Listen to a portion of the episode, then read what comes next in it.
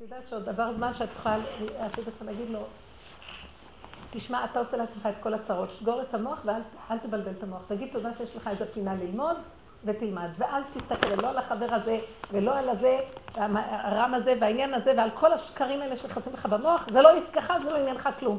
סגור את המוח ולך לך לדרכך בשקט. לא, הוא רגיש מאוד, הוא סוער מאוד. סגור את הרגש הזה, זה גאווה מאוד גדולה, זה חומריות גדולה שנוטפת לך מהמוח של היגיון, ואתה מעורבב ברגש, ואתה עושה לעצמך צרות ולאימא שלך, ולחברה של אימא שלך, ותפסיק לבלבל את המוח ולך לישון עד יום ראשון. ואני ראיתי, אמרתי לה את זה כדי שאני גם כן לא אכנס בזה, ואז אמרתי לה, תזהרי. היא הרימה אליו באמת טלפון ואמרה לו, תשמע, מספיק כבר להתבלבל ולבלבל את כולנו. איפה שאתה זה מספיק וזהו. די כבר עם הפינוקים שלך. מה זה כל... אם היינו מדברים עם הילדים, מספיק, קחו אחריות על החיים, סגרו, איפה שאתם, תודה רבה, יש לך מה לאכול, יש לך קורת גג, יש לך סטנדר ללמוד. שתוק. משהו כבר התקבל לישיבה הזאת. מה אתה מתחיל לבלבל? ככה, ככה, אתה מרים את העיניים מדי ומסתכל במדי היגיון, עיין ההיגיון, פועל. זה בדיוק שטן. אין היגיון, אין כלום, יש לך קטן, קטן, קטן, לסגור. אתם יודעים מה זה לסגור, להיכנס? ואני אחר כך אמרתי לה, זהו, ועכשיו אני הולכת, והלכתי לישון, אז עוד פעם המחשבות קופצות לי. התחלתי להגיד, אין היגיון פה, אין כלום. אין עולם, אין כלום, יש עכשיו בהמה שרוצה לנשום ולהיכנס לשינה.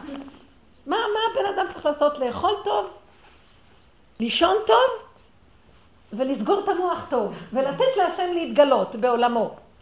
נכנס תלמיד חכם צעיר, צורב צעיר לרב שלמה זלמן ארבך, זצ"ל, שהיה שבוע שעבר היה היורצייט שלו, ואמר, אה, מה אני עושה כדי לצמוח טוב?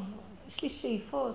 אז הוא הסתכל עליו וצחק ואמר לו, בני היקר והחביב, תאכל טוב, אם אתה רוצה להתפתח טוב, תאכל טוב, תשאל טוב ותלמד טוב. תלמד טוב, לך בכללים של הלימוד.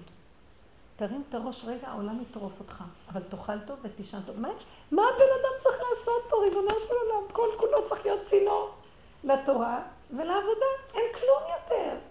מה כל הבלגן הזה? יותר מדי אני קיים, יותר מדי שטח הבן אדם תופס. הוא מבין הרבה, הוא יודע הרבה, הוא יפרש, הוא ייצור, הוא ינהיג, הוא יעשה. יושבים עכשיו מנהיגים, עכשיו יש מין תהלוכה כזאת בעולם, שכל השטן הזה שיושב שם למעלה, כאילו הוא איזה מנהיג, דיקטטור כזה שמשגע את האנושות, זה לא קדאפי, זה לא אף אחד. בשולחן הם דיברו על קדאפי. סתם, מישהו זרק את המילה ואמר. אז אני אמרתי, אני קדאפי! אמרתי להם, אני לא מבינה על מי אתם מדברים, אני קדאפי, פה יושב לי אחד פה. משגע אותי כל היום. שליט עליי עריץ, לא נותן לי לחיות. אני במצוקות, גנב לי את כל הכוחות, את כל האורות, את כל החיות. אני אוכלת ואני מתה, הוא אוכל במקומי. והוא שמן על חשבוני, מיליארדים יש לו, ואני, איפה אני? אתם לא מבינים שהוא יושב פה, מה אתה חושב שהוא יושב שם? הוא רק מראה לי מה קורה לי פה. אז אני צריכה לצעוק לו שמה ותרחם עליי, מה עושים עכשיו? שמתם לב איך הם זורקים את כל העריצים האלה, זו שעת מלחמה מאוד גדולה בעולם, להסתכל על העריץ הזה ולהוריד אותו, זה לא, זה הכל רק אה, חיצוניות של דברים, זה יושב לו איזה מנגנון במוח משוגע, משוגע. בואו נזהה את המשוגע שבתוכנו, זה ההיגיון הזה של הטבע. אסור, לי, אסור להיכנס במוח היום. זה נחשים ועקרבים. חוץ מאלה שבאמת יודעים ללמוד תורה, ייכנסו, וזה קומץ, תדעו לכם, זה לא ככה, כולם נהיו פרשנים, תוכניות, עניינים, השקפות אה, וריגושים דתיים ומה וצדקות, מה לא נהיה היום בעולם? שקר, תסגרו את הפה, תסגרו את הכל, והיום זה לך מבוא בחדריך, מי שחי... תראו, אני אומרת היום, מי שנמצא במקום הזה, הוא כותב שם, אה, אה, אה, אה, מי זה? אה, שכחתי את השם בשם מי זה, ורציתי להגיד שגם קראתי בשבת, שהוא אומר שמה, שהסכנה הכי גדולה לקראת הסוף זה בשם הדעת להתרחב. כאילו אני עושה מעשה טוב, אני עושה חסד, אני עושה זה, זה לא לשם ייחוד קודשא וחוש חינטה, זה לא באמת הולך למקום הנכון וזה מזין את העריץ. ונדמה לנו שאנחנו משרתים נקודה נכונה. לכן בשב ואל תעשה עדיף. אז הוא אומר שם שהאדם יפחד ממציאותו, פשוט שיפחד. ויצמצם, ויצמצם ויפחד, יעשה רק לפי סיבות, בפשטות של דברים. תישן טוב, תאכל טוב ותלמד טוב, תשני טוב, תאכלי טוב ותסגרי את המוח ותצעקי לשם שישמור עלייך ושיתגלה והוא ינחה אותך בעולם. בקטן, את לא צריכה להיות גדולה בחסדים, את לא צריכה להיות גדולה בדיבורים. סליחה, אני, אני אומרת ואני בעצמי מדברת. אני באמת, אני אמרתי, ריבונו שלם, תראו מי מדבר, הקשקשנית הכי גדולה, אז תרחם עליי. אז כאילו, בסדר, אני מדברת, אבל צריך מאוד מאוד להיזהר, בסופו של דבר רק לקחת את היסוד וללכת הביתה. זה לבקש מהשם רחמים, אנחנו בסכנה מאוד גדולה. כי כל מלאכת הצמצום הייתה מלאכת המשנה. והעגל היה התרחבות, לכן נפלו לעגל. והצמצום זה היה תיקון המשקל. אבל הרבה פעמים אנחנו מזינים את הדיקטטורים, ועכשיו הם נופלים בדיוק. אז מה זה אומר? זה אומר שמי שרוצה עכשיו גאולה פרטית, לא רק גאולה בלוב, גאולה במצרים, גאולה, כי אנחנו, נגיד לך את האמת, אם אנחנו לא נעשה עבודה בפנים, כביכול נפלו המשטרים, יבואו עריצים אחרים. תראו, אנחנו, מה שאנחנו מדברים, עם ישראל הוא הבחינה של לוח הבקרה של העולם שעובד נכון וממנו תוצאות חיים לכל העולם. אם אנחנו בנפש עובדים להוריד את אותו כוח, לא לתת לו משמעות, לגלות את השקרים שלו ואת השיגעון שלו ולא להצטרף אליו. להיות קטן בצמצום מאוד גדול, לא יהיה לחיות. מאיפה יש לו חיות? כשהעם רדום והוא מושך להם את הכוחות, מזה הוא גדל. כשהעם מתעורר ומפגין, הוא לא רוצה. אז זה לא רק, אנחנו לא צריכים רק להפגין. אם אנחנו חיים, שיש כזה הזדמנות עכשיו בעולם, אז אני אומרת, יו, עכשיו תעבדי חזק, פתחו שערים, כמו שבזמן רוסיה הסובייטית, שנפתחו השערים. נפתחו השערים, מסכי הברזל נופלים, תעשי עבודה פנימית. תנצלי את המצב הזה, לסגור את המוח חזק, לא לתת לעריץ הזה לשלוט בך יותר. זה עריצות של תסבוכת מוחית, סבך של יער שהוא דמיון, והוא יונק מאיתנו. הרבה פעמים שראיתי שבאתי לרבו שרים לעשות משהו, לא, אז הוא אומר, בשביל מה? כי לא הבנתי אותו, למה לא לעשות את זה, למה לא את זה? הוא אומר, במילא זה לא הולך למקום הנכון, זה מגדיל את ה... לא. רוב הזמן היה לא, לא, יותר טוב להישאר בקטן, בצמצום. לא, אין היום עניין, ההתרחבות הזאת, כאילו רוצים לפתח את עצמנו, אה, אה, הגשמה עצמית. זה הגשמה של העריץ. העריץ דרכנו מגשים בשם כל מיני צידוקים. והוא בא בצורות של תחפושות שונות, לא פשוט בכלל. לא פשוט בכלל. רגע אחד הייתי, אה, אה, רגע אחד, נכון, אמרתי לכם, הייתי בסכנה, שמא ייפתח לי המוח מהסיפור שלה. אחרי רגע, כשסגרתי את זה, בא לי עוד מחשבה, עזרת לה. עזרת לה. אז נפתח לי, הוא בא לך בכל הצורות העריץ הזה. בסוף אמרתי לו, הרב אמר, תאכל טוב, תישן טוב. אמרתי לו, תיתן לי לישון טוב עכשיו, שיתקיים החלק השני, אחר כך יהיה לי כוח גם כן. לך עכשיו, אני צריכה לישון. בכוח לסלק את המחשבות, אני הולכת לישון. מי האחד? צינור קטן שזה, זה, זה, מה, מה. וזה כל רגע בא, כן? זו עבודה. עכשיו, מה שאת אמרת, מה זה אומר? זה אומר שפה יש הזדמנות עכשיו בעולם, שיש כוח של ערנות למרוד באותו כוח שמשגע אותנו, מתחילים לראות מי יושב שם לכיסא. אם אנחנו לא נזהה את זה ונגדיר אותו, הוא, הוא, הוא עוד פעם, אה, אה, ואפילו אם אנחנו הפלנו, מה שקורה עכשיו, יבואו במצרים, יכולים עוד פעם לעלות על המצב הזה הפתוח, כל מיני ארגוני טרור נוספים להשתלט על המצב. אנחנו בסכנה. להיות ערניים מאוד מאוד חזק. עכשיו, כל מה שקורה מסביב זה לעורר אותנו שבנפש יש מג, מג, מג, מקום כזה שנותנים לנו אפשרות אה, לצאת מהסבך הזה. לתת קונטרה חזקה. מבינה? כן. תשמעי, קודם כל אה, לא קשור לפרשת, אה, ומה שמות אצלי זה של אה, הרבי נחמן, ליקוטי ההלכות. עכשיו, אם תזכרי את הפסוק שהיה בהתחלה עם בהמה, מה היה שם? את זוכרת ש... שמופיע המילה בהמה בפסוקים הראשונים בפרשה הזו? אני ממש התכוונתי להגיד, גם שכחתי.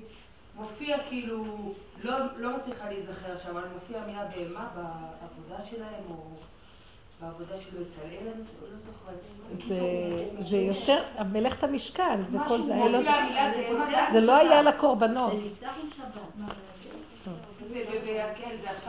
נו, נו, אז מה? תכף. הוא שני דפים פורס בדיוק את מה שאת מנסה להסביר לנו כל הזה, הוא פורס בדיוק את העבודה והוא אומר כמה קשה העבודה של להגיע לעבודה של להיות בהמה. אה. והוא מדבר להתבטל. מדבר מדבר עליה, ממש אה, מדויק כמו שזה. זה קמתי בשבת, לא היה לי כוח ללכת לבית כנסת השבת, בסדר? אז יעני, במקום לריב עם עצמי ולהגיד איזה בן אדם אני וזה, אמרתי השבת, לא רבה עם עצמי, לא הולכת. לא הולכת, יצר מצב שהייתי עם בעלי, דיברתי איתו, הגענו ממש לשיחה מאוד מאוד יפה, שהוא הצליח להבין אותי, הוא מצליח להבין את המקום שאת רוצה שאנחנו נבין. הוא חי ככה, זה החיים שלו, כאילו מוח סגור, אה, לאכול, לישון, זה, הוא חי ככה. והוא אומר לי, תוך כדי שהוא מנסה להסביר לי, כי אני באה ללמד אותו כל מיני לימודים, שאצלי המוח ככה, ואני לא... הוא מנסה להסביר לי מה שאני לא מבין. והוא, כאילו, אצלנו זה הפוך, אנחנו אומרים, אנחנו צריכים להתהפך. הוא אומר לי, לא, לא. למה ללמוד? למה ללמוד? באמת באמת אין לי סיבה בשבילך, אז תשאל- את הרב שלך, אני אין הסבר בשבילך למה ללמוד. אני יודעת למה אני אוהבת ללמוד, אני לא יודעת, והוא בקיצור שאנחנו צריכים להתחלק את השיחה ככה בעוד איזה. אה, רגע, אה, אני אפסיק אותך שנייה. מה? השם נותן לכולנו את הזיווגים, שממנו ניקח לעבוד את השם. את לא צריכה לתקן אותו. ברגע, ש... ברגע שאת תלמדי כמוהו להיות בהמות עמך, אז הוא, יתהפך, ייפתח כן. לו המוח ללמוד, וכן צריך, יכול יש להיות. מקום שהגברים במיוחד, גם הנשים, בלימוד הנכון, צריכים לה- שיהיה לנו גם חלק בעבודה של הדת, תיקון הדת, לא, שזה הלימוד. לא מוכנים לוותר. אני אישית לא מוכנה לוותר, אני מסבירה לה שזה ההנאה היחידה שלי שיש לי בעולם. זה ההנאה שלי. לא זה באמת שאנחנו צריכים להתחלף עם, ה, עם הלב ועם השכל, וזה צריכים להתחלף. והייתה שיחה שהגיעה למקום מאוד יפה. נגמרה השבת, התחילו הצעקות שלי. והצעקות שלי, לא משנה כאילו על הניקיון של הבית וזה, נגיד שגם זה אני צריכה ללמוד לא לצעוק, אבל מה? שהוא יושב רואה סרטים. אבל אני, כשאת אומרת העריץ, כן, לא מוצאת דרך אחרת, לא מוצאת דרך אחרת, לא, אם היית, באותו רגע גם כאילו, אני, אני יודעת, בסוף, כאילו, אחרי יומיים הוא מבין שאני צודקת במקום ממה שאני אומרת, אבל באמת הדברים לא, הם לא עוברים ככה. אתה לא תראה, תראה מה אתה עושה, זה נשמה, איפה הנשמה שלך, היא מתקלקלת, היא זה, זה לא... איך, איך מעבירים... אה, ש- כמו קודם ש- כל, פה אה, ההצעה היחידה שלך, זאת אומרת, כאילו, להתחלף. ברגע שאני אקלוט כאילו את המקום שלי, הוא יקלוט את המקום שלו, אולי זה נכון. תראו, לנו יש עבודה שלנו. אה, ברגע שאני רואה אותו והוא מעלה לי את הפיוזים שאני רואה, מה אני רואה? אני רואה שיושב שם ועושה דבר נגד ההיגיון. נכון, זה מה שאמרת כשנכנסתי, זה את תיארת את העולם, ואצלי זה בבית, בתוך הבית עכשיו, העולם. השם שלח לך את הגירוי הזה נגד ההיגיון. עכשיו את צריכה, וזה מאוד קשה, עכשיו את צריכה, מה, מה נגד ההיגיון? ההיגיון הרוחני. כן. שימו לב, שימו לב. שתלמד אה, במוצאי שבת, שעם ספר תלמד, לא, נגיד ההיגיון, ואתה יושב רואה סרט ועוד סרט, ולא משנה יותר טוב שלא תדעי, ומה זאת אומרת? רגע, עכשיו אני, אני מדברת. סליחה. שתקתי להיום. עכשיו תראי, השם נתן לך דבר שהוא נכון בהיגיון. כן. בוא נגיד לא, למה בהיגיון? התורה אומרת, נכון. נכון? מה התורה אומרת? לא, זה האמת שהוא בדרגה לדעתי יותר גבוהה מאיתנו, אבל רגע, רגע, יש לו- רגע. יש ממנו דרישה אחרת בתור בחור. התורה מבקשת מהבן אדם, נכון? התורה מבקשת מהבן אדם לעשות כך וכך וכך. התורה מבקשת מהבן אדם לחיות בצמצום. השם מבקש מהבן אדם להיות שייך לו. אם אנחנו מתרחבים, אנחנו כבר נופלים. את רואה אותו בהתרחבות ואת מאוד כאובה, נכון? מה זה בהתרחבות? הוא רואה סרטים. זה הפקרות. יכול להיות שהתורה לא אסרה לראות סרטים. לא, לא. יכול להיות שבסרט הזה, אם היה כתוב שם, נניח, אה, מעמד הר סיני ומופיעים שם כל מיני דברי תורה, אולי, לא יודעת, כן, אני לא כן. מתמצאת. הכי טוב לקרוא את זה מהספר, כי זה יותר טוב. הספר זה המדיה של היהודי. אבל בוא נגיד שזה עכשיו מעורר לך כעס ורוגז. עכשיו תראי, עכשיו את צריכה להגיד מה התורה דורשת ממני, שהוא יותר גדול ממה שהתורה דורשת ממנו. מבינה? מה היא דורשת ממני? היא דורשת, לפעמים אנחנו רוצים לעשות מצווה וזה בא בעבירה. מעליבים את השני, פוגעים בו, יוצרים אה, זעם ומריבה, והשכינה מסתלקת. נהיה שנאת חינם, נהיה חוסר שלום בית. השם מחק את השם שלו בפרשת סוטה בשביל לשמור שלום, להשכין שלום. ואנחנו בשם השם יוצרים מצב של מחלוקת בבית. עכשיו, מה שקרה הוא שהשם שלח לך גירוי. השם שולח ניסיון לאדם. מה הוא שולח ניסיון? אני שולח לך ניסיון לראות אם את ממליכה אותי בתוך המציאות הזאת וממני יוצא שלום לעולם, גם במצב הזה, איך זה לא הגיוני. או שאת רוצה ללכת לפי ההיגיון לסדר את הדבר הזה. הנה התוצאה של מה שעושה ההיגיון. סערה, בוקה ובולקה, כעס, היפרדות, הוא יענה לך, אתה, אני לא, הילדים שומעים, חרדה, בהלה, תסכול, שום דבר לא השתנה. מחר הוא פי שתיים יושב ליד זה, כי אין לו לאן לברוח, כי הוא מתוסכל, הוא לא מצא עוד מפלט. הזנתי לו את העריץ שיושב שם. עכשיו, מה אני צריכה לעשות ולהבין? השם שלח לאדם את הניסיון. לשנייה. הוא נקלט לי בתוך המוח של הטבע, ישר הופך אני. אתם זוכרות מה? תוכנת האני ישר גונבת אני אחראית על המצב, איך הוא יושב, ההיגיון מתחיל לפעול, העריץ הזה מתחיל להתפתח, להתרחב. כאילו אני היחידה שיכולה לסדר את זה, אני לא? היחידה, ואני המולכת בעולמות, ואיך הוא לא עושה מה שאני רוצה. לא, בשם התורה אני עוד מצדיקה את התורה. אני, נכון שהתורה אומרת, אבל באיזה כלים אני צריכה להוציא את זה לפועל? בדרכי נועם, בשלום, בכבוד, ב, ב, ברחמים, במתיקות. יש לי את זה עכשיו? אין לי. אז תני להשם, הוא בעל הרחמים. אז מודה ועוזב, ירוחם, הרחמים באים. אז תודי לה שתגידי, ריבונו שלם, אתה שלחת לי רגע אחד את הניסיון, תראה איך אני לא עומדת בו, לקחתי את זה כאילו אני מנהלת העולם, הוא רק מנסה אותי לראות אם אני ממליכה אותו, או אני מתרחבת בכבודי ועצמי לסדר במקומו את העולם. היום אין כבר הצדיק שיושב על הכיסא, יש היום קדאפי שיושב על הכיסא. זה מסוכן. אז תצעקי ריבונו שלום, תרחם עליי, כי זה יהפך כאן מרחץ דמים. אם הייתה לנו עכשיו מצלמה רוחנית, היינו רואים מה שהעצבים האלה עושים, זה שפיכות דמים. אז תרחם עליי.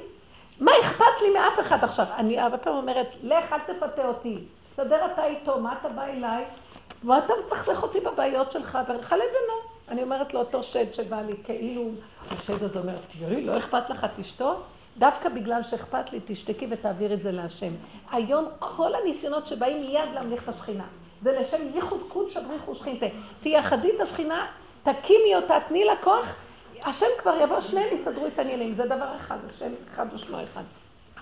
למה את חושבת שאת כן? השכל של ההיגיון. אני, אבל אני, אבל אני אחראית, אני אשתו. ואם אני לא אעשה את זה היום, אז מה יהיה מחר? כן, ומה יהיה מחר, ואני אשתו, והתורה אומרת, והכל, שימו לב את הפרשנות של ההתרחבות של ההיגיון בטבע, שקר וכזב. בתקופות מסוימות זה עבד, כי היה תפקיד לאדם כן.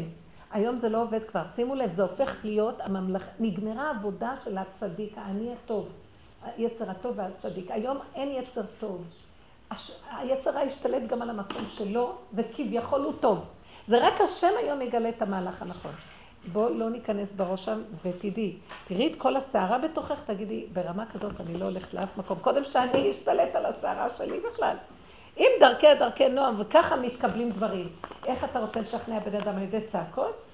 אה, אה, במקום שאין הדבר נשמע אל תאמר. אתה בא להגיד לבן אדם, אתה צריך שהוא יקשיב לך ושיגיד, יש משהו בדבריו, ושיהיה לו אוזן קשבת ושהוא יבין ש... אבל הוא לא מבין כלום, הוא לא קולט אותך טוב, כי את לא באה ממקום טוב. את באה מהאני, אז יש התנגדות. אני מול אני, זה לא ילך. עריץ מול עריץ, דווקא, אחד יהרוג את השני. אם כן, במקום הזה תתקפלי, תשתקי. את הכאבים תעבירי לשם, תגידי, אבא, זה צער הגלות שלך, איך נראה עולמך. אני לא יכולה לטפל בצער הגלות שלך. רגע אחד אני יכולה להתוודות שהצער הזה זה צער הגלות שלך. ואז על ידי זה שאני נותנת לך את זה, שזה צער שלך, בכל צרתם, לא צר בצער שלך, זה הצער שלו, את נותנת לו את זה, את מקימה אותו, רק אתה יכול לפעול פה. זה הצער שלך, ואתה רוצה שנראה איך זה נראה בגלות הזאת, אבל רק אתה יכול להקים את הדברים. אני איך שזה, אני לא יכולה. מה זה אתה? אם אתה מכניס את זה בתוכי ברמה שיהיה לי רחמים עליו, אז אני אדע שאני הפכתי להיות צינור שלך. הרחמים זה סימן שהשם מתגלה. אם אני בזעם ודין וכעס, זה לא השם, זה השד. אז אני צריכה להיזהר ולהגיד לו, אני יכולה להשתמש הצינור שלך לדבר אליו, אבל בזמן, בתנאי שהרחמים שלך ייכנסו. מתי הרחמים ייכנסו? כשאני כואבת כאבו של צער הגלות, ומבקש ממנו את הרחמים. רגע אחד של הזדהות, זה מה שהשכינה רוצה, לא... הלא עוז וחדווה במקומו, מה השכינה בגלות? השכינה לרגע בגלות, הכל עניין של רגע, כל העולם הזה, זה רגע שמנסה אותך, אם תמליכי אותו. רגע יש לך צער, אם תודי שזה צער ותמליכי אותו בתוך זה שרק הוא יכול לטפל בצער הזה. הכל עניין של שנייה, אתם יודעים? בא המוח התרחב, יש זמן, מחר, מחרתיים, מה יהיה, איך יהיה. כל החיים האלה זה עניין של שנייה, לסגור. לסגור, למסור להשם, לסגור, למסור להשם, לסגור. לא לתת למלכות של המוח וההיגיון, לסגור ולהעביר בדיבור להשם. זה צער הגלות שלך, זה הכלים שלך, זה המציאות שלך. רק אתה תייחד את, ש... את שכינתך ותקימו, תגלו את העולם. אי אפשר. אני יכולה רק להכריז ולהגיד, אני מוסרת לו את הכוחות במקום למסור לקדפי את הכוחות. במקום שאני אמסור לעריצות שם, אני מוסרת את זה פה. אבא אליך, וזו עבודה שקטה, מצומצמת, בפנים, לא נשפכה טיפת דם, אמנם זה קשה לי אחרי כל ההפקרות שלנו שהתרגלנו עם המוח וההיגיון, לצמצם, וזה כמעט שליחות דמים לצמצם בשבילי.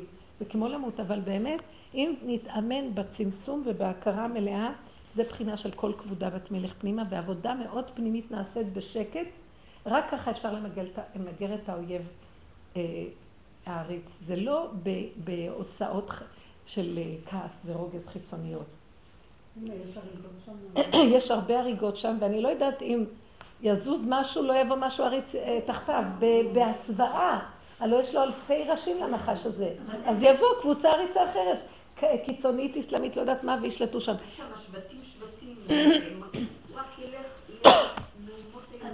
אני רוצה להגיד לכם סברה שממש במחשבה השם שם לי.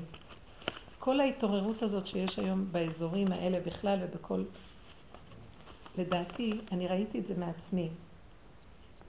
יש שם ניצוצות קדושה שרוצים לצאת, שהם כלואים בתוך הקליפה. וזה התסיסה של הנקודות של הקדושה. עכשיו כאילו השם עושה שם ככה סערה מאוד גדולה, כי הוא רוצה לעורר את ניצוצות הקדושה לצאת. כן? תבינו מה אני אומרת. כי מה מחיה את הרשע הזה? ניצוצות קדושה שהוא בלם מאיתנו, שאנחנו המסכנים, כל הדורות נתנו לו. אז כל המקום הזה, שאנחנו נבלענו, הניצוצות נבלעו לתוך המציאות הזאת, עכשיו יש זמן לשחרר אותם, אז הקליפה רוכשת, הכל רוכש. לדעתי זה עשרת השבטים שצריכים לצאת ולהתגלות משם. כי יש שם אה, ניצוצות יהודים קדושים שנטמעו, בגמרא כתוב שעשרת השבטים נטמעו באסלאם. ויש עכשיו תסיסה מאוד גדולה, ועומד לצאת איזה כוח מאוד מאוד מאוד גדול. מאיפה אני יודעת את זה? מעצמי, מהעבודה שלי. שהעבודה הזאת שנכנסתי אליה עוד לפני שנים, דרך הדרך הזאת, שהצדיק האמת רב אשר החיה אותה, זה, זה דרך של דוד המלך ודורות קדומים. וזה הדרך של הגאולה. ההתחלה שנכנסתי לדרך הזאת, יצאו לי דברים שלא האמנתי, שערה יצאה, יצא לכלוכים, כולנו חווינו את זה. הכל הפוך מהשכל, הפוך. כל הלכלוך, כאילו זה המבול והכל צף. כל הלכלוך שהיה למטה צף.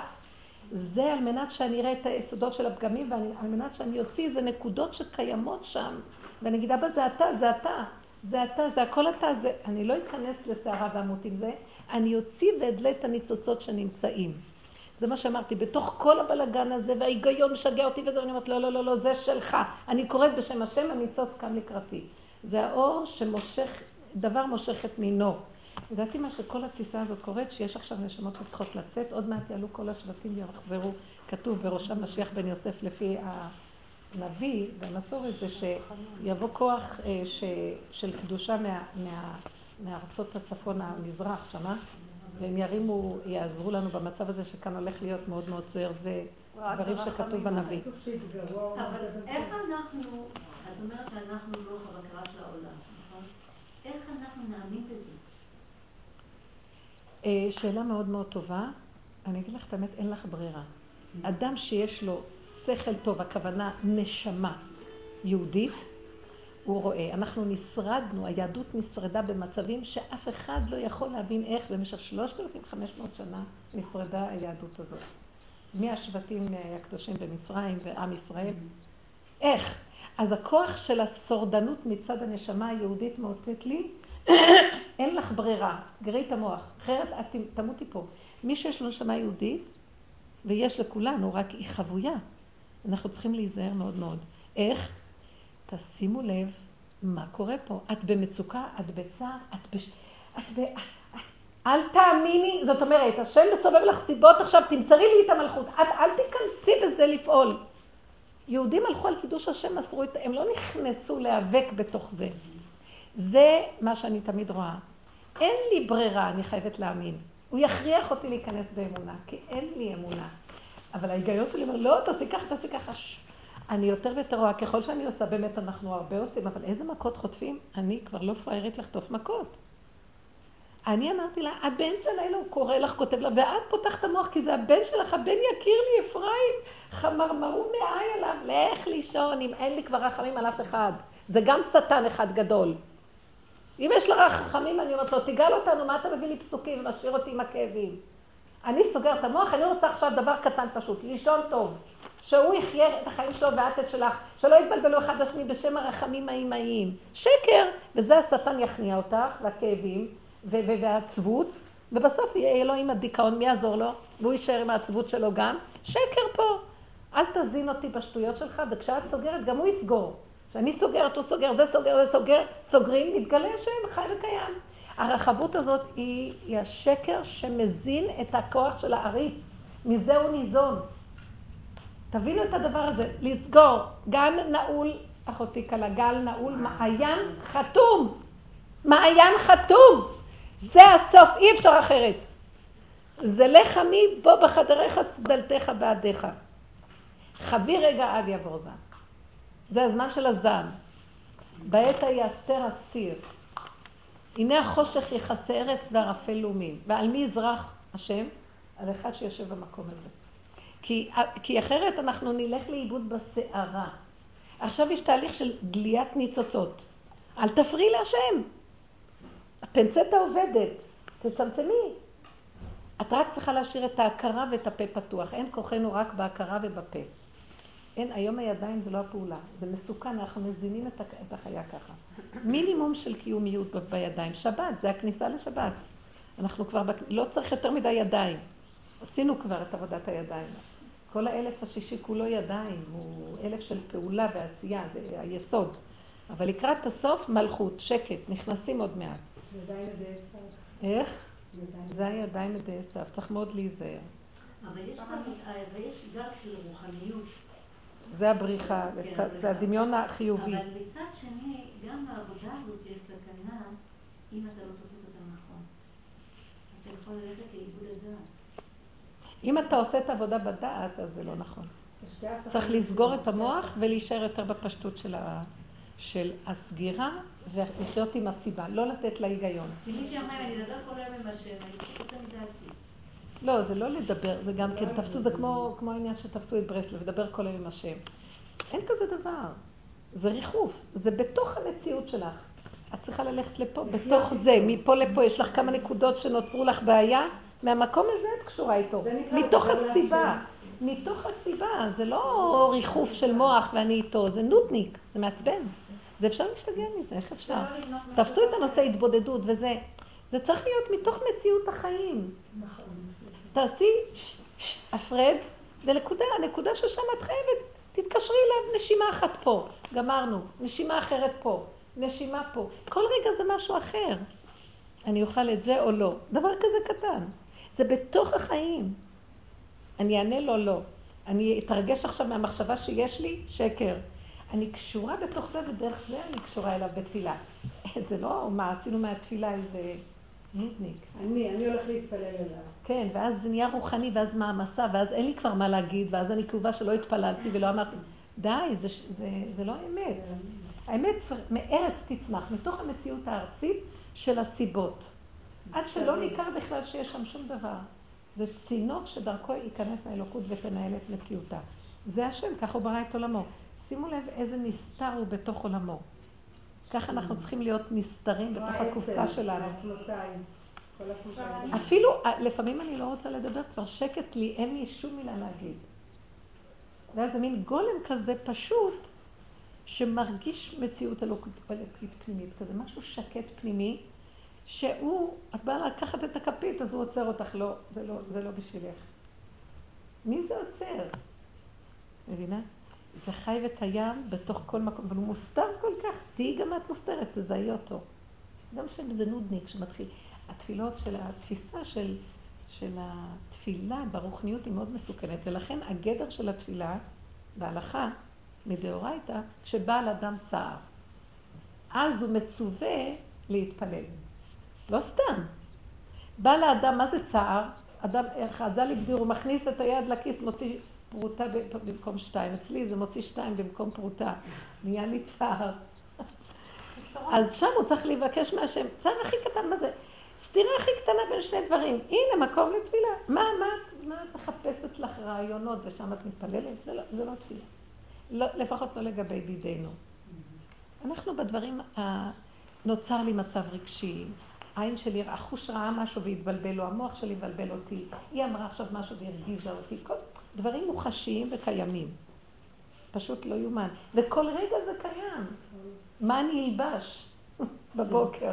ישר יש לי, אני נאבקת. ואז אני צריכה להגיד בסוף של דבר, זה הדמיונות שלך, מי בכלל שם לב אלייך ואיך את נראית ומה תראית? שימי מה שכבר יש. כי התרחבנו. את רוצה ללכת לראות בריא, באמצע את נעצרת, אומרת, בשביל מה? בשביל לראות את הדמיונות שלך ולהזין אותם? שימי לב, כל רגע נקודה, הנה תפילה בדרכים, תעזור. תקים כבר את עצמך מהגלות של הדמיון שמזין את עצמו ואתה לא קיים שם. כל רגע, בנות, כל רגע, אני יוצאת ואני רצה לאוטובוס, מה את רצה? כל הזמן ערנות, זה ההתבודדות הנכונה. אני לא מצאתי שיש מצבים שלפעמים זה טוב לבן אדם קצת לפרק את הכל ולצאת למשהו קצת ברמה אחרת. אבל אין, אין מקום כזה בכלל, כל היום זה זה. בתוך המיטה נכנסת, זה הפלד שלך הכי, זה השדה. את יודעת מה סיפרו לי היום? סיפור מדהים. בתלפיות יש היום איזשהו, לא יודעת מה זה נקרא, התכנסות של נשים, כמו בר כזה, שהן באות, שותות, ומשתוללות ורוקדות, וחרדיות. חרדיות? חרדיות, מוזיקה עם אורות ואנשים גם רוצה ללכת. ממש. הן באות שמה, והן כאילו מחוברות להשם. הכל יכול להיות היום, לא יודעת, לא לדון, לא לדון שום דבר, לא לדון. לא לדון. שימו לב, ההיגיון נופל, זה לא הגיוני, זה לא חרדיות. שום דבר, לשתוק. לשתוק. לא מבין, לא יודע. ההיגיון, אין לי היגיון, אז אני לא יודע. אין לי מה להגיד. בנות, מאוד מאוד חשוב, זה שומר מלשון הרע, שזה הדבר הכי, זה הכי נוגס באדם. הלשון הרע הכי הורג את כולם. לא, אבל הם אומרים שמה שבנות שלא שומרות מצוות באות, הן חוזרות להשם ככה. זה פשוט ברור. כן. כי השם נמצא בכל מקום, בשקט שאין היגיון, הוא מתגלה ביותר, וזה משכנע את הבני אדם. יש לי שיעורים שמגיעות לשם נשים, אני, אני לא מדברת, את התורה אני משלבת בתוך זה ככה, אבל לא כאילו אני רוצה שהם יקיימו ויעשו. והן חוזרות בתשובה ברמה מדהימה. אלה שבנו בית כנסת. מדהימה. אה? שוב שבנו בית כנסת אנשים. כן, נכון. ממש דברים מדהימים. ו... ואחר כך הגברים מתחילים לחזור, והגברים מתאים להם ללכת לרבנים, לשמוע שיעורים, לקבל את היסוד של הגמרא וההלכה. ואנשים בזכותן זה נעשה, ובשקט ובעדינות, בלי כל הסממנים. מישהי שחזרה דרך ככה בשיעור, אה, והיא שמה כיסוי, והיא, והן נשארות בעולם שלהן כרגיל, הן בדרך כלל אקדמאיות, בנות מאוד מפותחות. אז היא שמה מרכזת בבית ספר שם איזה משהו. או שהיא אה, מורה. לאומנות, משהו, והיא הכניסה את התכנים שאנחנו מדברים, כולל תכני היהדות. אז היא רצתה לעשות איזו תוכנית בתענית אסתר, של, של בית ספר חילוני, שהם מקבלים מושגים ביהדות בצורה מאוד סמויה ומאוד יפה, שזה בית ספר מאוד אה, לא, לא, לא שייך בנושא של יהדות. אז אה, באותו יום היא, היא אומרת לי, באותו יום איזה שלושה אנשים העליבו אותה מה, מהעניין של היהדות שלה. לא קשור אחד לשני. איזה מורה מחדר מורות, אמרה לה, זרקה לה איזה דבר על הכיסוי שלה, מישהי אחרת אה, אמרה לה איזה דבר משהו שקשור גם כן, ואיזה אה, בחור מהבית ספר, זה בית ספר של בנים ובנים. והיא נשארה שם, אמרתי לה, תישארי איפה שאת ותביא, זה לא, זה לא... אז היא באה אליי ואומרת לי, איך אני אתייחס לזה? מה השם רוצה ממני? כל כך אה, חזק היה באותו יום שהם פגעו בי ביסוד הדתי שלי, היהודי. אני מצטרפת עם הרגשת שהיא צדיקה. יפה מאוד. אז אני אמרתי לה, השם מעורר אותך, אמרתי לה, שלא תחשבי לרגע אחד שאת יותר מהם, בגלל שאת מקיימת תורה ומצוות. אנחנו, באמת זה מעלה לקיים תורה ומצוות, זכית, אבל אל תרגישי שאת יותר. את פשוט, כפה עלייך הר כגיגית, אין לנו ברירה, זו התוכנית שלו. תקיימי את התוכנית, תעשי לשמה, ואל תחזיקי לרגע אחד נעלבות מאף אחד תגיד לך משהו. אם את נעלבת, סימן שאת חושבת שאת שונה מהם, ובאופן טבעי זה נכון, אדם שומר תורה ומצוות, הוא מרגיש שונה מאחר. יש איזו גאווה יהודית. השם ירצה גם את זה שלא יהיה. כלום. והוא הוא אומר לנו, תקיימו, אני רוצה שתקיימו. אבל אל תרגישו שאתם יותר מאף אחד, כי אם אני אראה לכם מה יש מתחתיכם ומה יש, את, אתם שווים לדבר. אני לא רוצה יותר את ההתבדלויות והגדלויות והקטנויות. אני באה להשוות את הצורה של העולם היום. אבל אתם חייבים לקיים תורה, כן? כי אני ביקשתי, למה? כי ככה רציתי. כי אתם נולדתם יהודים, זה התפקיד שלכם, מה תלכו להיות נוצרים? מה ערבים? מה? למה שאני אלך להיות זה או זה או זה? אין לי לאן ללכת, זה ככה נולדתי, זה תקיים. אבל אל תחזיק שאתה יותר. אתה, אם אתה יותר, אז אל תחזיק שאתה כלום. זה נקרא יותר.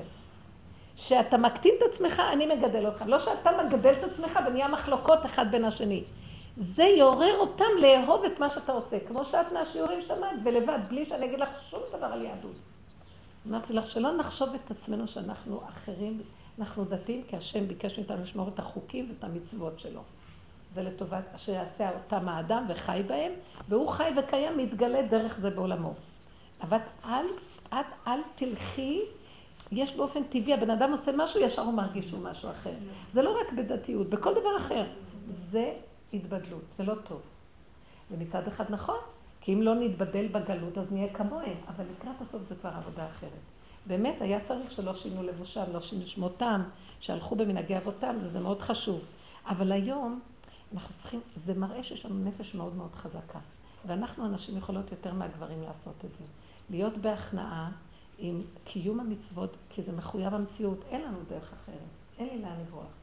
אבל אני קיימת כי אתה ציווית אותי, לא כי אני יודעת למה ואני הכי טובה, כי זה יותר טוב. לא.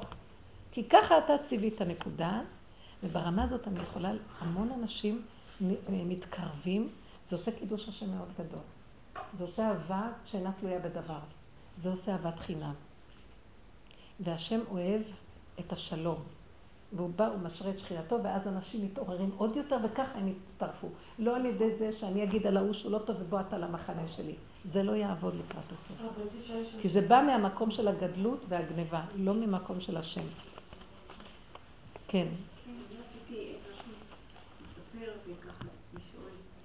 אחי, שעבר ניתוח לב פתוח, מאוד ניתוח רציני, שבוע שעבר, והוא חושב, הוא חושב. רפואה שלמה.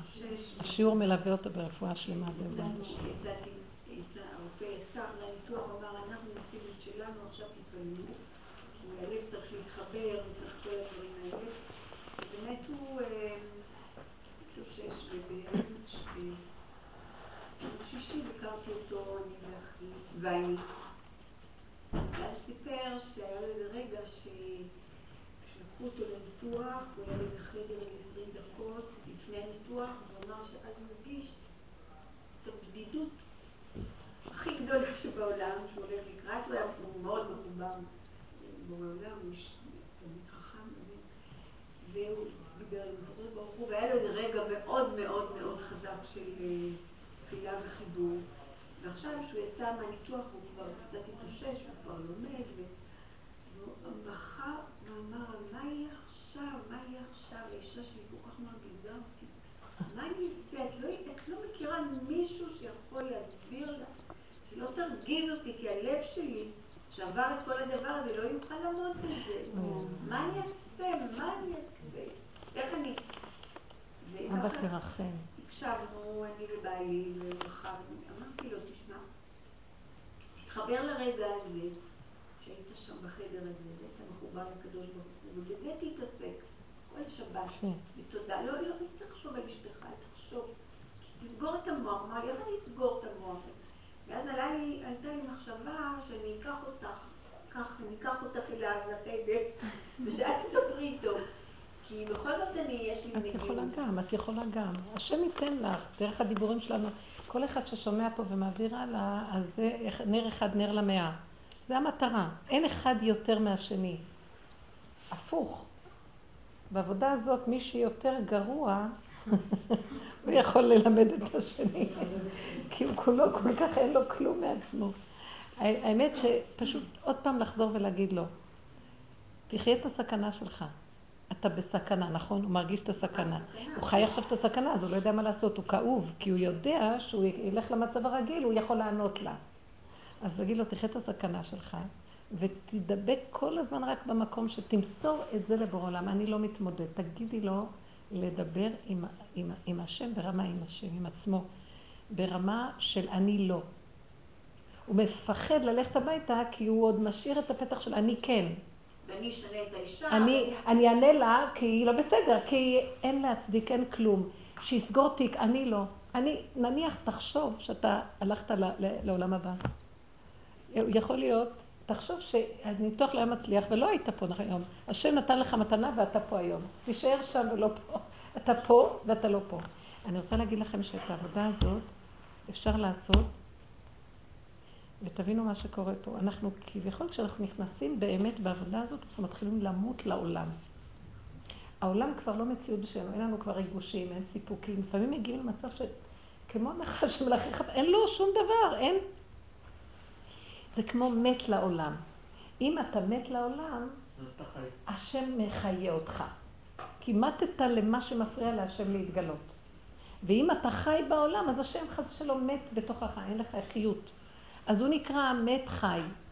זאת אומרת שהוא לפני כן, לפני שהוא עבר את הניתוח, היה מת שחי. עכשיו הוא חי שמת קודם, מבינה? שהקדוש ברוך הוא, אני אומרת נכון או שאני טועה? קודם הוא היה חי שהיה מת. עכשיו הוא מת, הניתוח הזה וכל המעבר הזה, מתו לו החיים הקודמים, ועכשיו השם יחיה אותו. תגיד, תשתמשי בביטוי, קודם הוא היה חי, אבל לא היה מת. חי בעולם, כאילו אנחנו חיים נראים, אנחנו קוראים לעצמנו חיים, ואנחנו מתים מהלכים. עכשיו הוא מת כאילו לעולם, כי הוא עבר מהלך קשה. והשם עכשיו יחיה אותו, שייתן להשם לחיות אותו. זאת אומרת שלא יתערבב בחיים, שייזהר מלהתערבב, לא לענות, לא להגיד כלום, לשתוק. חוץ מזה גם קצת צריך לדבר איתה, מה? זה גם פיקוח נפש מסוים, שהיא צריכה להבין את זה. צריך קצת לעזור פה, כי זה לא פשוט. בדרך טבע, תדברי איתה גם כן. כדי שיהיה לה את מי להרוג. כל אישה רוצה בעל. זה. לא, זה לא צחוק, זה לא צחוק. מה אתם חושבים? אנחנו רוצים, אנחנו רוצים את הסובב כאילו... זה, זה, זה לא אנחנו, זה הנחש שבתוכנו. כאילו הוא דואג לנו, הוא שם לנו קופות חולים וביטוח לאומי, וככה הוא טורף אותנו כל החיים. אתם לא מבינים? אם הוא היה רוצה באמת את טובתנו, הוא היה מסתלק מהעולם, והיינו מקבלים ישר מהשם את המן ואת הבריאות. בשביל מה אני צריכה ממנו ביטוח בריאות והכל? הוא הורג אותי ומסדר לי ביטוח בריאות. ככה זה, זה שיטת ה... השם מחיה אותו שיחיה את השני. מבינה לטובתו. רגע אחד השם פתח לו פתח של לצאת כבר מהסדר של הטבע על מנת שלא הטבע עכשיו יחיה אותו, רק השם שבתוך הטבע, הוא כבר עבר מדרגת נפש יותר פנימית. מצבים של זעזועים גדולים שהיום עולם עובר מבחינה רפואית, או מצבי זעזוע כספיים, כל מיני דברים, זה כדי להבין, השם המית אותי כדי להחיות אותי איתו. חייבים לעבור תהליך כזה. ברוך השם שהוא זכה בעולם הזה להמשיך להיות, כי זו מעלה מאוד גדולה להישאר חי, לא אמות כי אחיה ואספר מעשה כך. ככה תגידי לו. השם יעזור. אם אני אוכל לעזור, לא אכפת לי, בעזרת השם. כולנו יכולים לעזור. איש את רעהו יעזור. ולאחיו יאמר חזק. הנה, לאח שלך תאמרי חזק ואמץ בשם השם. כי המציאות שלנו מאוד מאוד בסכנה. אנחנו, העולם של הטבע לא רואה את זה ככה, וזה כמו יונות פוטות שנופלות למלכודת.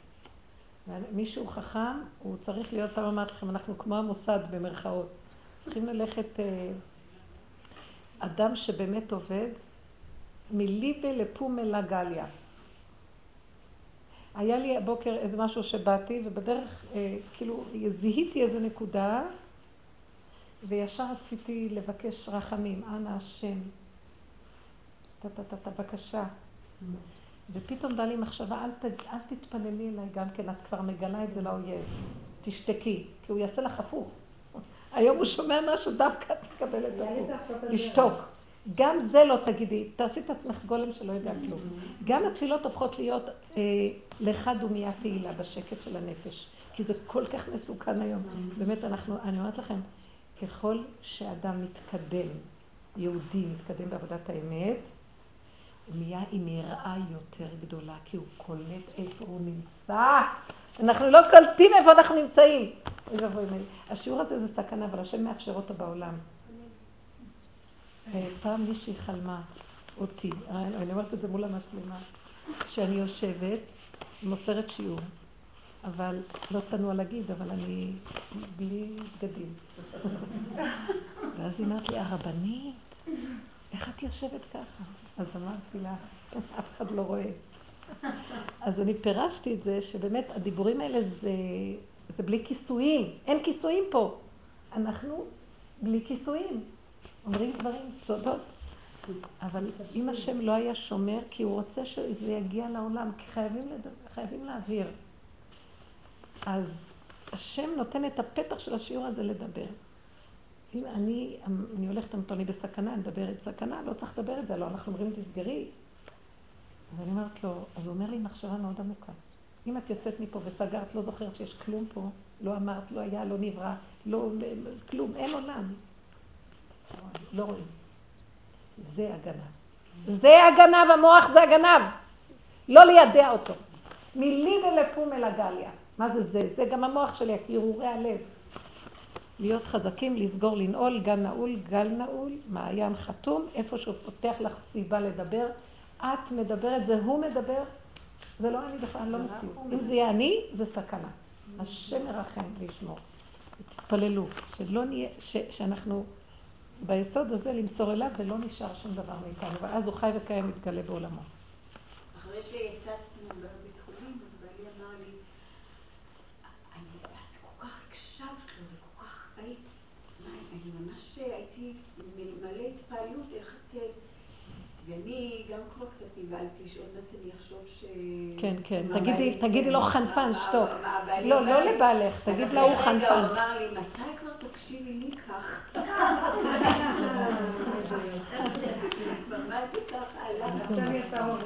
רק החברה אמרה לי, את השם דיבר אלייך, מה את מנכסת את זה אליו?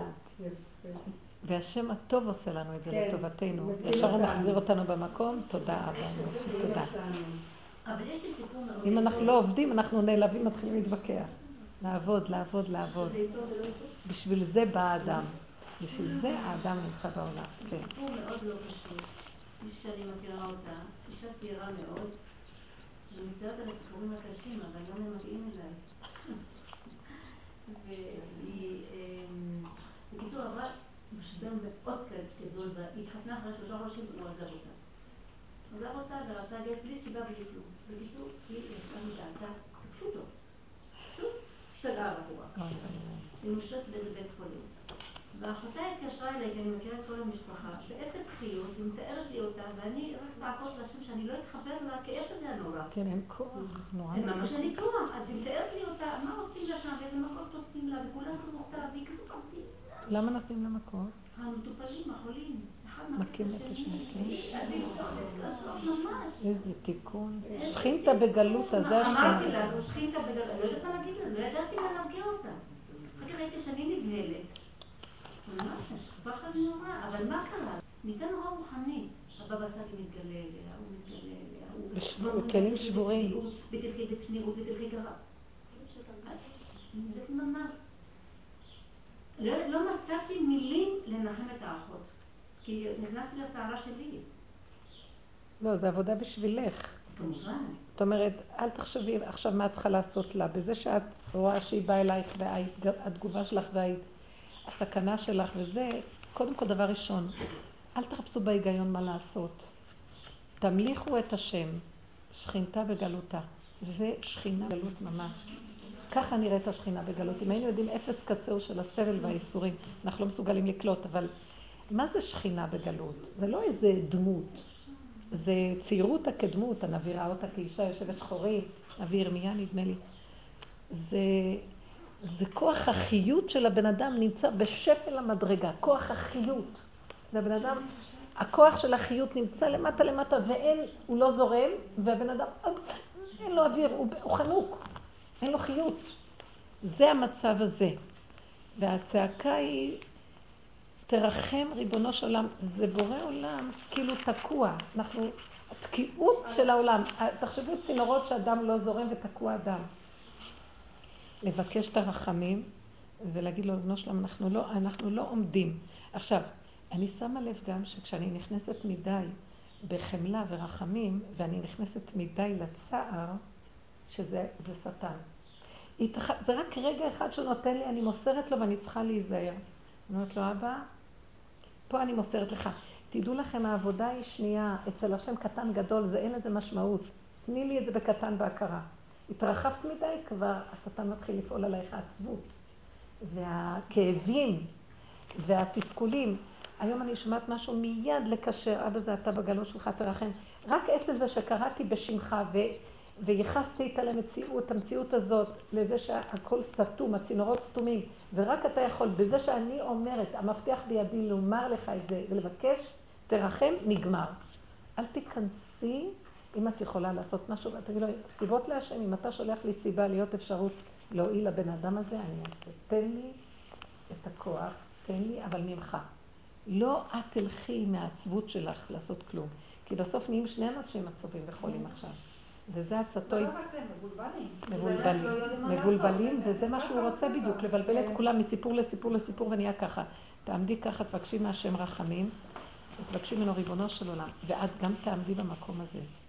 שנדע דבר מאוד מאוד עמוק. הרחמים של השם הם הכי גדולים בעולם, יותר משלי. ו- ו- וכשאני באה ומתרחבת עם המסכנות ומחפשת לי פתרונות למצבים, אני לא נותנת לו למלוך, אני צריכה רק להמליך אותו, וכשבאה הגדלות שלי להשתמש בסיפור הזה, לעשות דברים, אני מתחילה לריב עם השטן הזה. לא, אתה חושב להכניס אותי במקום שאני צדיקה ואני אעשה דברים, אני לא עומדת בכלום. אני גולם לא יכול כלום. אתה, בורא עולם מתגלה בעולמו. לא אני בעולמו, לא אני אפריע לו. אני נאבקת עם אותו כוח שבטבע אנחנו רגילים, אנחנו פועלים פעולות, עושים עושים משהו. אני, לא, אני נאבקת עם עצמי לא ללכת ככה, ולשכנע רק בורא עולם, הוא יכול להתגלות. באיזה צורה אני אדע, ומתי אני אדע שהוא יתגלה? שייתן לי כוח כזה, שיהיה לי עוז ותעצומות כאלה, שאני לא אהיה מושפעת משום דיכאון של אף אחד, ושום כעס של אף אחד, ושום צער של אף אחד. אני אהיה במקום שאני אסתכל עליו והוא יתמלא שמחה ממני. יש לי כוח כזה? כן. אם לא, אני בסכנה כמובן, יותר ממנו. אז צריכים הרבה לבקש מהשם יברך את הנקודה הזאת. ולריב עם אותו כוח שבכוחות הפשוטים, שאני בסכנה יותר מההוא, אני באה כאילו לעזור. זה מסוכן. כן, זה להגיד באותו מקום, אבא, אתה, זה יוצא לי, אתה הרי הכי רחמן. אתה רחמן, אתה תיכנס, וזה הכל הטעיה. אין כאן כלום. שנייה אחת אתה מחיה. תפילה כזאת, פתאום ייכנס לה איזה ניצוץ פנימי שיחיה אותה. את לא צריכה גם להיות פיזית. נכון. תפילות כאלה, ולתת כוח לזה, ולא כוח למסכנות, ושאני ארוץ לסדר. כי לא, לא יהיה לנו כוחות למה להתחיל לרוץ קודם מרוב בלבולים ומרוב בעיות. אז המטרה היא להיכנס בלוח בקרה ולעבוד, והשם מתגלה. הוא יתגלה עליה, הוא יתגלה על זה, הוא יתגלה על זה, הוא ירים את העולם שלו. כי אין לנו דרך איך באופן מעשי, המעשיות גונבת המון היום, היא מסוכנת. שבת. להיות, בדיוק, להיות במקום של הצמצום, והאור של שבת, של האמונה, של ההתעקשות, להיזהר מכוח השלילה, כאילו של ההיגיון שמסביר לי מה אני צריכה עכשיו לעשות, ולתת את זה להשם. להמליך את הכוח של השם בכל דבר. את לא נדרשת פיזית כלום, בייחוד אנחנו כנשים, יש משהו של צמצום, וככה מביאים גאולה לעולם, ואף אחד לא יודע מי הביא את הגאולה. תסתכלו איך אסתר, היא ביסודה הביאה את הגאולה לעבודה, לעולם. מרדכי עשה רעש, הוא עשה פעולות, הלך לפה, כינס את כולם, לך כנוס, אתה תעשה את הפעולות. אני יושבת שם בשקט, אף אחד לא יודע, ושם יש מאבק מאוד מאוד גדול. לא לתת לרשע הזה לשגע אותי. היא הייתה נמצאת במקום שיכלה להיכנס הדיכאון הכי גדול בעולם. לא. אה? לא לא לתת לו. ממשות. בזה גופה היא נתנה לקדוש ברוך הוא להיכנס, והוא עשה את המלחמה עם עמלק. אבל העבודה שלנו שם היא מאוד שקטה, ואם לא הייתה מגילת אסתר מגלה לנו, לא היינו יודעים מה שאסתר עשתה. אבל יש מקום כנראה לגלות את זה גם. השם גילה. זה השם. רבנית, השם אני גילה. קראתי שמגילת אסתר, למה קוראים למגילת אסתר? היא מסרה את נפשה. לא למסור את הגוף, למסור את הנפש. רב אושר תמיד היה מגדיר, אה, מה את, מוס... את חושבת שזה, לא צריך מסירות גוף, מסירות נפש. מישהי נכנסה אליו, היא סיפרה לי ואמר לה, כמה עשית בחיים. הוא אמר לה, אבל את מסרת את הגוף שלך, לא את הנפש. זה עבודה דקה, היהודים זה לוח הבקרה של העולם, זה מדרגה של, כאילו החכמים יושבים ועובדים אחרת, והעולם מסתדר, לא צריך את כל הסערה. וזו חוכמה מאוד גדולה, וזאת העבודה. חכמות נשים בנתה בתתה. זה החוכמה. אה, בשתיקה ובהכרה ובערנות ובדריכות ובבינה הפנימית היתרה שקיימת שם, והשם יתברך דרך המהלך הזה מקים. זה השכינה קמה ועושה את העבודה, זה לא בן אדם. זה לא יכול להיות בן אדם שיכול לחיות במקום כזה ולעשות. זה יכול להיות בן אדם שיודע את הסכנה של הכוח שבא להסיח את הבורא עולם ולא לתת לשכינה להיכנס, והאדם צריך להיזהר לחיות את הסכנה, יראה. איך אומר קהלת? חלקו של האדם זה רק היראה. סוף דבר הכל נשמע, את האלוקים ירא ואת מצוותיו שמור, כי זה כל האדם. לא תוספות, עניינים, עשיות, רוחניות, יראה. מה זה יראה? בשב אל תעשה, יראה. זה כוחו של משיח ביראה, מדרגתו ביראה היא מקסימלית. אין אדם שירא יותר ממנו, וביראה שלו הוא ממליך את השם מאוד מאוד גדול. כל עבודתו זה בסור מרע. הוא, חי ברק להיאבק בכוח שמסתיר את הגילוי של השם. הוא לא צריך לגלות את השם, הוא צריך רק לא לתת שההפרעה תהיה. הוא, ועד כדי כך הוא חי את היראה, שהוא אומר שאני המפריע הכי גדול. הוא מעצמו ירא, שזה בדרגה, איפה נמצא היצר, בדרגות כל כך דקות חבוי באדם, זה לא בחוץ. שמה ולמסור לו.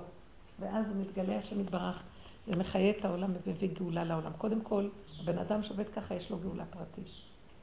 כי הוא, הוא, הוא, ניזון, הוא נהנה מהמתיקות, של הערבות של השכינה שקמה. ואחר כך העולם מתבשם מסביבו. וכן הלאה, ועוד אחד ועוד אחד ועוד אחד, העולם מתבשם מהשם, ולא צריך את התרועות החיצוניות של הפעולות של בחוץ, איך שזה נראה העולם. כמה פעולות, כמה ש... רעש, כמה מוח, כמה פרשנויות. כמה פיזור. פיזור מאוד גדול, סכנת עולם הולכים לאיבוד. כמה שקר, אה? כמה שקר. כן. אבל לא לראות את זה שם, לראות את זה שזה בדיוק אותו דבר קורה גם פה. אני מפוזרת, אתם תיקחו את הכל, לא בהשקפות של אה, רעיונות, תיישמו את זה לראות שקודם כל אנחנו הסכנה הכי גדולה. הוא, אחיך עכשיו חי מאוד את הסכנה שלו, שיחזור הביתה במציאויות שלו. וזו התעוררות מאוד גדולה. קודם הוא לא היה חי את הסכנה. עכשיו הוא מתעורר. אז שמה צריך לעזור לו להפנות את זה לבורא.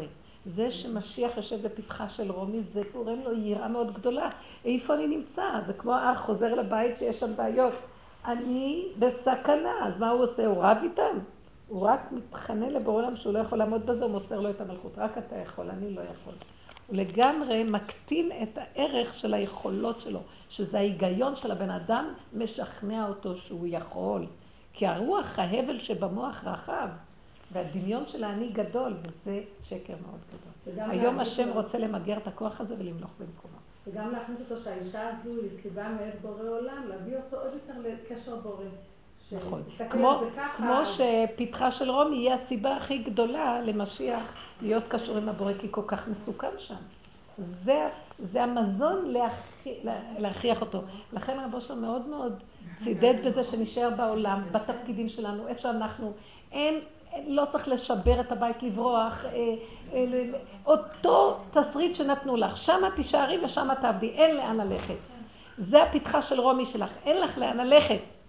האמנם אם אנשים לא יכולים ויש להם מצבים מאוד קשים, אה, זה לא חתונה קתולית, אני לא מדברת. אבל כדאי לנו לנצל את המצבים האלה לצמיחה. אבל רבקה אומר דבר מאוד יפה, אולי היא מרגיזה אותו, הוא מרגיז אותה. אולי הוא בלתי נסבל. למה הוא לא יגיד את הקושי שלו?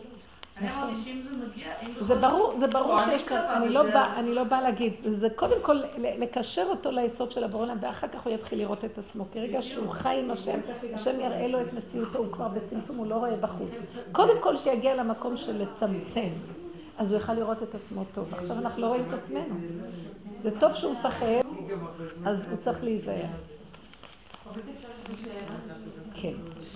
אה, אני מנסה אה, להבין מה, שהשם שם אותי, שאני גרה בשכונה חילונית, והקשר ה- הטוב שיש לי, כי גם אני ועד, אנחנו בשיתוף פעולה עם עוד ועד, והיא נוצרייה מאוד אה, חזקה, זאת אומרת, היא ממש אה, פעילה. ואני כאילו, מתוקף התפקיד שלנו, אחת מול השנייה, כי יש לנו חדר העסקות וחשבונות משותפים, נהיינו כאילו ממש התחבבנו אחת על השנייה, ואנחנו כביכול הפכיות, כי היא ממש כאילו, היא נוצרייה, היא לא, היא ממש נוצרייה. היא- תגידי, את מבינה שבאלפיים שנה יהודים גרו בתוך אומות העולם? נו. אנחנו התרגלנו שארץ ישראל כולם יהודים. ואם יש איזו שכונה שכבר יש שם איזה קבוצות אחרות, זה נראה לנו מוזר. הפוך היה. באמריקה דהיום, יש לי קרובי משפחה שגרים באותו בניין, ויש גויה מול הדלת, ויש זה וכל, וזה רץ לזה, להבדיל אלפי הבדלות. אה? עם אנחנו הערבים גדלנו עם הערבים. אני מספרת, היו משאירים בייביסיטר אפילו, זה היה ממש, לא היה שנאה כזאת, כי השנאה התחילה כשהמדינה קמה, כן, ככל שאנחנו, זה. ברור, ההתבדלות יוצרת מצב כזה. אז אה, השם, תרפי. אדרבה, היא תזכיר לך שאת בסכנה. איזו אישה אחת אמרה לי שהם היו גרים באיזה אה, עיר, אולי, אה, בוא נגיד מעלה אדומים, שהם חזרו, חילונית, בעיר חילונית, דאז, והם חזרו בתשובה והתחזקו, והיא נשארה, ו, והם בנו בית מדהים. שלחו את הילדים, את בנות הרבה, והילדים באמת, והם אחר כך עברו לשכונה חרדית, והילדים אה. התחילו ל... זאת אומרת, היא אומרת, שם הם כל כך. ידעו איפה הגבול, והם היו חייבים לשמור על הצביון ועל הנקודות, וזה גדר אותם פתחה של רומי. אז למה, אבל מה אני צריכה ללמוד מזה? שאני צריכה להיזהר? כן? את הסכנה. תראי, ההתחברות, אני עם יהודייה נזהרת היום בהתחברות, מה קרה? זה לא שזה יהודי לא יהודי, אנחנו מתחת לסף בשלוש הקליפות הטמעות היום. אנחנו היום בקליפת החזיר. המידות למטה מאוד מסוכנות, זה כבר לא חשוב מה... אבל אני חיה כזאת בתחושה שהיא מסכנה שעובדת עבודה זרה, וגם היא טורחת להגיד לי את זה. אומרת לי, אני יושבת בכל העונות, אני נמצאת במקום קדוש. כאילו, היא הולכת לזה, אני אומרת לעצמי, וואו, כאילו, אני ממש, זה אין לי באמת שום... קשה. לא, אבל אני לא מבינה איך אני... אל תביני בכלום, סגרי את המוח. מה? שהיא אומרת קדוש, אז זה, זה- אז היא אמרה, מה את נותנת לזה ממשות? ברגע שאת נותנת לזה ממשות, את נותנת כוח למילה קדוש, היא אמרה. לא, אבל זה זה התפקיד שלי, פשוט אין תפקיד, מה, אני לא מבינה. יש לך תפקיד לסגור את המוח ולהיות ועד בית טוב, ולא יותר מדי להתחבר. זהרי מהרגש החברי. כן.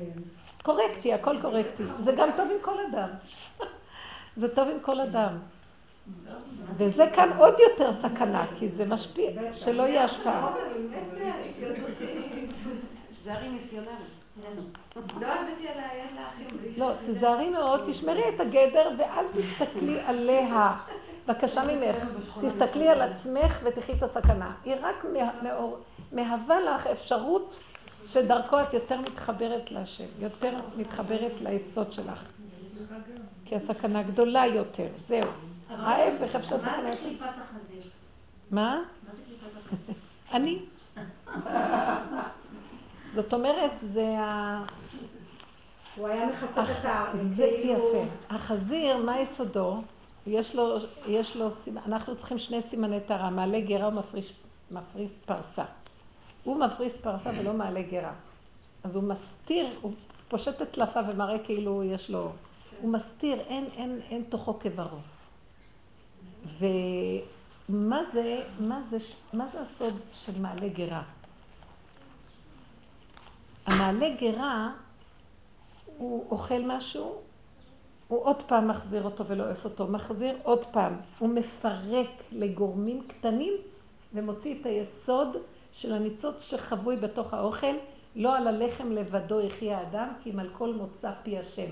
בתוך הלחם יש ניצוץ, וככל שלא עושים את האוכל טוב, וזו הוראה טובה, בריאותית, וגם בעבודת השם. ללעוס טוב טוב את המאכל, להעלות אותו להשם. גם מה שקורה לנו, לפרק במחשבה, נכון? אנחנו מפרקים. כל עבודת הפירוק היא עבודת היהודי, ואילו החזיר בולע. אלה שלא מעלים גרה מהבהמות הם לא טובים לנו, כי הם בלעניים, הם בולעים.